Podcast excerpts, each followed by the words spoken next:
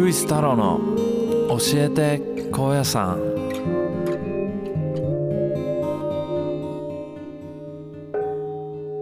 この番組は毎回ゲストに高野山マスターをお呼びして本当に知るべき貴重な高野山に関するお話をしていただく番組ですはい皆さんどうもこんにちは教えて高野山司会のウグイス太郎こと土屋隆正とはい、山口文章です。はい、よろしくお願いします。よろしくお願いしまはい、いはい、やー今年に入ってですね、ええポッドキャストの、はいえーっとシーズンをね、はいなんとなくこの前編集でねシーズン2にしてみたんですよ、は いだから特度の上からちょあ特度の1回目からあーなるほどはい、特度の、まあ、ゲ後半のゲああ、となるほど。はで、えー、聡明のところ、はいということでこれ今回からエピソード4になるのかなあーなるほどはいはいシーシーズズンン2のエピエピソードソード4ですいや、私ね、はい実はね、はいこの間、そのシーズン2に入ったっていうのは聞いて、今初めて聞きました けど。でも、なんか、ね、あのーテイストが変わってるなというふうなのは思ってまして、これ聞こう聞こうと思ってたんですね。いや、私、実は意図的なもんとは思ってなかったもんですから。あああのーそうですか、はいこの間のあけどなんか変わりましたいや、そのタイトルって言いますか、テーマがね。あそうなんです、ね、そうでしょう、はい、今まではその物理的なというかねそうですね平面的なっていう感じだった、はいはいなんか今度こう精神的なところにこう行ってる感じがしたもんですからね、はまあまあ僕自身がこの、ねええ特度を受けるというまさかの展開い、にそうですね今年なってですね、はいまあ、それもこれも、まあ、アメリカで入国拒否をされて、とんぼ返りしてきたっていう衝撃的な経そうです験ねがもう端を発してるんですけど、はいまあ、そこからやっぱりこう自分に引きつけたテーマ、うんまあ、それが一番まあ僕にとってもうん興味関心がズコーンといそうくですし、ね、はい、それがすごい、まあ、僕が一リスナーと同じ立場で、興味あることにもう密接に関係してるんで。はいうん、だからそのテーマで行くのがはいやっぱりこう聞いてる人にもい一番楽しんでもらえるのかなっていうのはそうですね思ってますね、はいまあ、ですけど実際こうやってエピソ、えーシーズン2始まってからなんかもちろんシーズン1もあの、楽しかったんですけどまたこう、なんていうんですかね、うんはい、楽しいですねそうで すねなんかあのねサンフランシスコの話はもう壮絶でしたですからね 壮絶でしたえーあれがスタートですからねあれがスシズンタ2のートですけどはいはいもう本当なんていうんですかね僕がこう普段こう思ってるようなこう、はいことをこうすごいんず,、ズバズバ聞いていける、ははいいでそれがこう聞いてる方々も普段そうですねはい、気にしはいなってるようなことだったりするので、はい関係性はすごい深いから、はいはい、実りのある収録になってるかなと、ねもうぜひはい思います。はいで今回のエ,、えーはいエピソード4ですね、はい4はですね、まあ、これももう、うんみんな興味があると、はい瞑想についてやっぱりおおね伺いしたいですねははい、えーっとまあまあ、今日この収録日から、まあ、数日後にですね僕、えー瞑想と、はいこうセルフ整体っていうんですかね、ほほはいほまあ、僕仕事が整骨院はい整体師なんで、はいまあ、それを絡めたですねいあワークショップをちょっとやりましょうということであー仲良くさせてもらってる、まあ、喫茶店のはい方はいといまあ、イベントでやらせてもらうんですけど、はいあそれで実際定員10名でね、はい募集したところままあすぐに埋まってしまって、はい急遽じゃあもう人セッションえーやりましょうかすごいすごいじゃないですかってう話であちなみにはい、有料ですかあはいそうですね いやいやまあ非常に1000ああいやいや1000円はあいいやお高いんかなと思ってですねいやもうそちらの方で暴利を貪るのかなと思っていやいいじゃないですか1000円でしたら1000円でお寺1000でしたらってそんな失礼な言い方すいませんいやいいですねはいそうなんで、ははいで僕もすごい楽しみにしてるのと、まあ、実際やっぱりもう僕空港で交流された時に、ん瞑想の凄さを再認識したあ助けられたその時にハイスっていうのがあるのとあーはいまあ、実際こう僕自身はいこう、セルフメンテナンスというか、ええでまあ、あとは患者さんにこういろいろ治療するにあたって、自分の体をまず実験台でね、あれこれこなるほどなるほうヨガでも何でも太極拳、はい僕太極拳東京で教えてました、はい教えてたんで、はいまあ、そういったことには常にこう興味関心うんながるほどねあったんで、うんまあ、それをこう最大限に僕のキャリアだから自分が得てきたこう知識だったりノウハウをねはそのワークショップにこういいいですね凝縮できるいいですねなんで、まはあ、いこれもまた、でもちろんまあ法院さんで企画させてもらうはい未来があるかもしれないですし、はいすごいあの楽しみです、これちなみにちょっと一つお聞きしていいはいですか、どうぞどうぞこの間そのしつこいようですけども入国拒否された時 にね好きです ねそのテーマいやその今の話でいくとですね、はいはいやはりそのうんメディテーションによりですね、はい何かこうメリットがあったわけですね、ありましたありましたえーそのメリットの得られる前っていうのはやっぱりものすごくこう不安とかそういうもちろん不安恐怖とか、はい帰れるんだろうかとか、そうですしょっぴかれるんじゃないか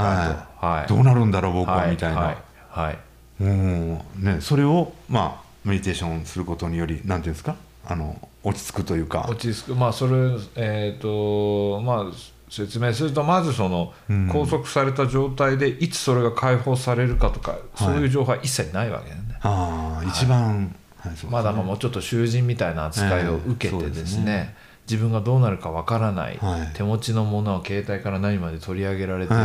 はいもう何もでき連絡も取れない連絡も取れない、あはい、ー情報も入らない情報も入らない出すこともできない、はい、っていうなるほどね、状態で、はいで実際じゃあこの後どうなるのかっていう不安がブはいワーってこ出てきますうね出てきます、えで自分の予定してた楽しい明るい未来と真逆の、あえそうですねはい、現実に突きつけられて ですね、ああとはい途方に暮れるはいわけです、えそうでまあだからどうしても考えることはやっぱりこうネガティブな方向にそうですよねガーガー渦巻いてって、ええそれがこうもう悪循環、はいこうこうなんかこうポジティブな方向に行くはいきっかけがない、ないはい、劣悪な環境に交流されてるわけでえもう、えはい、肉体的にももうしんどい、はい寝たくてももう寝切って寝れないし、えっていう感じ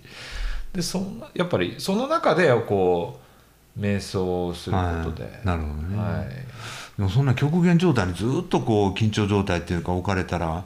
やっぱりちょっとこう精神的にねそうなんですおよかしくなりやがっぱりちやでっすぱより、ね。はい、実際に、ええまあ、僕と同じような扱いを受けてた、まあ、女性の若い女の子とかがいてですね、多分きっとその子も何かの理由で、うんはい、拒否されて帰ってったようなんですけど、はいやっぱり途中でわーっつって泣き出したりとか、あほんですか、は感情失禁ですいね。はもい、そうですねなるほどね。はい、っていう状況にああそうですか陥ってたりもしましたね。はいでも土屋さんの場合はもうそういう感情が崩壊することなくその平静を保てたのはその瞑想のおかげだと。そうですねう。んやっぱりこの呼吸に集え中えして、えで僕はその呼吸に集中することで、うん自然に体も整っていくように、えうんまあ訓練されてるというか、はいはい自然にそうなるようにはいあのししてるんで、やっぱりこう座ってる姿勢とかがだんだんこそううだよね整っていくわけですね。うんそれでまあこう呼吸をしながら何かこう気になったところがあればそこに、うんまあ、意識を向けて、うんまあ、それをこう受け流してあげる、うんまあ、瞑想の、うんまあてえー作法というかね、うんやり方ですけど、はいまあ、その際にこう余計な緊張を解いてあげてとかで、それでこうさらにこう体を整えていくわけなんですけど。はいまあ、それでこうだんだんこう背骨背骨がこう、うん自然ないいこうバランスになって骨盤がうん安定してですね、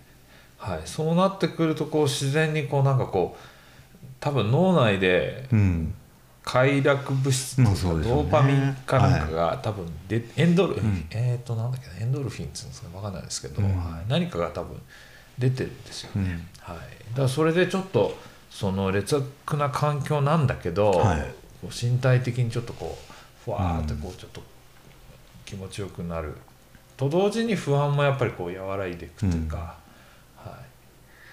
ていう状態にこうやっぱり慣れてるしよかったですね、そういう手法 が。いや、本当これね、リスナーの方もね、あの私も真剣に思うんですけど、そういう方法を知ってるか知ってないかでですね、そうなんですよねこれを知ってるか知ってないかだけでも全然違うよなと違うんですよね。はええ我々これからね、不確実な時代を生きていくにそうなんなですそうなんですどんな環境になるか分かい、りませんそうもんわかりまね。せんもう、ええはいねえ、ははいもう北ねねミサイルがね、い、そうです、そうです、そうです、もうね、日本の上を飛び交う時代になりましたか らね。はいっていうのもありますし何が起こるかわからない、はいい、つ爆弾が降ってるかわからわからない、はいっていう時のこうやっぱりそうですね生き抜く知恵というかねそうですね大大切なテクニックなんだなと、はいあの改めて私もあのアジカンというね信号日教の瞑想法をこう指導するときに、はいまあ、あの今の話でですあ瞑想っていいんだなあ知ってたらいいんだなと本を読んで、はいあ分かったでこれはミサイル飛んできた時にこれをしようではダメなんですねこれまあ土屋さんのように何度も何度もしてですね、はいあーっとこう自分の中でね、はいあ自然にこうああそうですでよねきるようになればね、はだからあんまり時間長くなくてもいいと思うんですよ、はい私は回数がねものを言うと思ってましたねだから気持ちよくなるもう簡単に説明するんですけど気持ちよくなるのがゴールだとで回数が必要だとでもあとはねあまりその味感っていうとなんかなんか難しい密教の秘密のね瞑想法に聞こえると思いますけどでも今言われているようなあの、まあ、マインドフルネス瞑想って言われるそうですねだはいもうほとんどというか全く変わらないですね。マインドフルネス瞑想のこう、はい僕ももちろん勉強でね、、はいいろいろこう調べたりし,、はいしますけど、まあ、そこで言うのはやっぱり瞑想も、あのー鍛錬すれば、はいそれの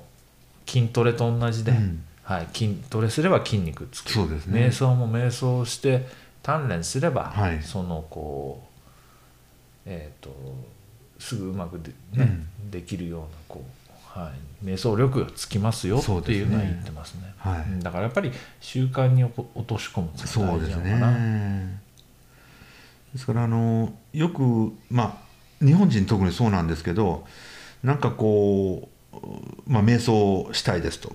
いうふうに来てまあ座りますよね。はいで座り方をすごくこう気にしたり、まあ大事なことなんですけどね。座法は、はいあの胸を開くことだったり大事なんですけど。はいでこれはダメですかこれはダメですかってなんかダメなとこを自分でね探そうとするんですね、うんうんでそうでなくてですねっていう話をいつもするんですけどね、ああのもっと大事なのはその、うん否定することではなくですねこのゴールに向かっていくねこれ気持ちよくなるなというねうんそういうことが大事なのであまり気にしないようにというふうに言うんですけ どね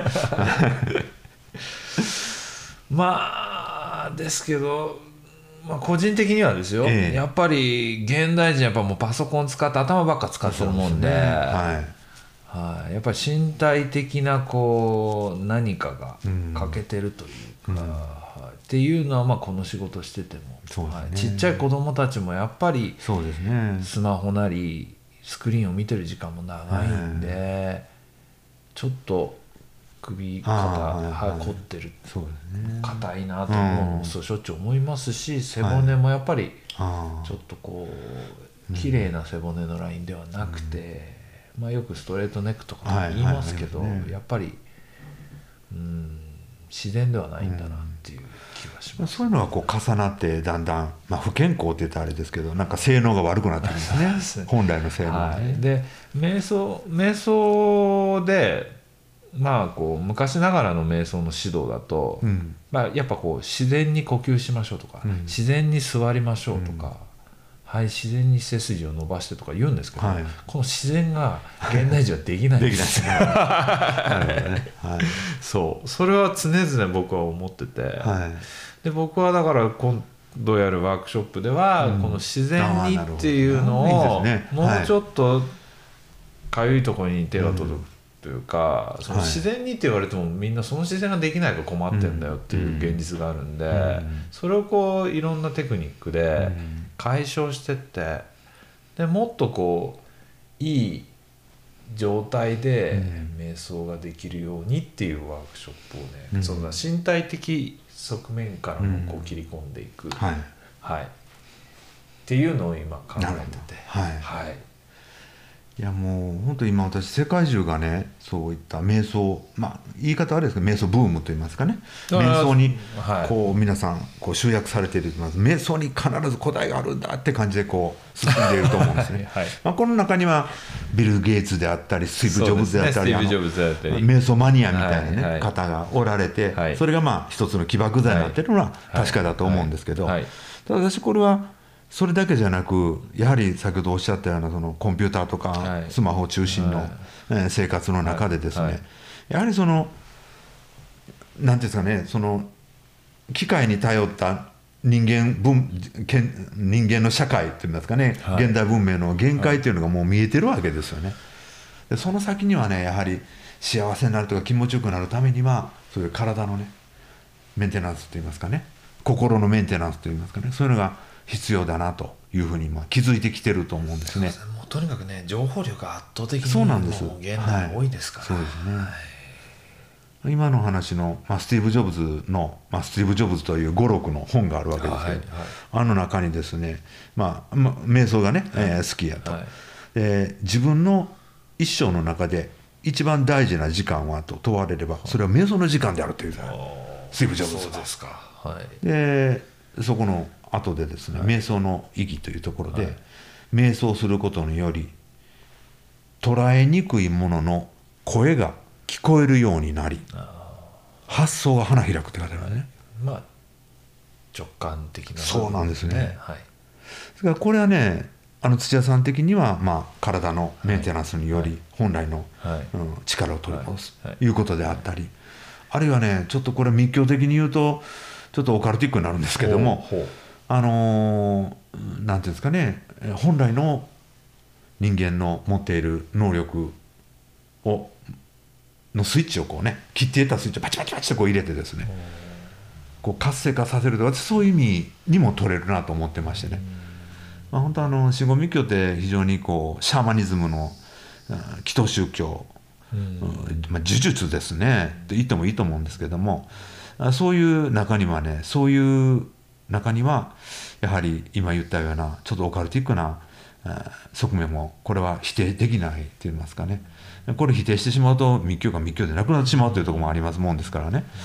そういうことを考えると瞑想であったり、えーまあ密教的なアジカンですけどもねそういったところにより、まあ、心の平安安心って言いますけど仏教では安心をいつでも取り戻すことができる能力さらにその先にはまたあー今までにない、えー力だってあの先ほどの話でも私スティーブ・ジョブズがの発想というのはねちょっと常人天才では済まないような気がするんですね、あの方が発明したものっていうのはね、うんえースマホ iPhone 一つにとってしても、うんこれだけのねものをですよ、まあ、もちろん一人で作ったわけじゃないですけいどや、はい発想はねあのスティーブ・ジョブズの独自のもんですねそう考えるとねもう恐ろしいこのアップル社であったりですねこのまあ他のまあ巨大なアメリカの IT 企業に、えーまあ負けないというかもう凌駕するようなあーそのノウハウであったり、技術であったりその製品の発想ですね、はいそういったところはねやはりスティーブ・ジョブズが持った本来の力以上のものが私なんかそこにあるような気がしていてだってこれ歴史に残りますでしょは大発明の一つとして 発明ってコンピューターいなんですけどねスマホはね一つのまああーと思います一大発明ね。になるかなとうんいかがでしたかお話の続きは次回に。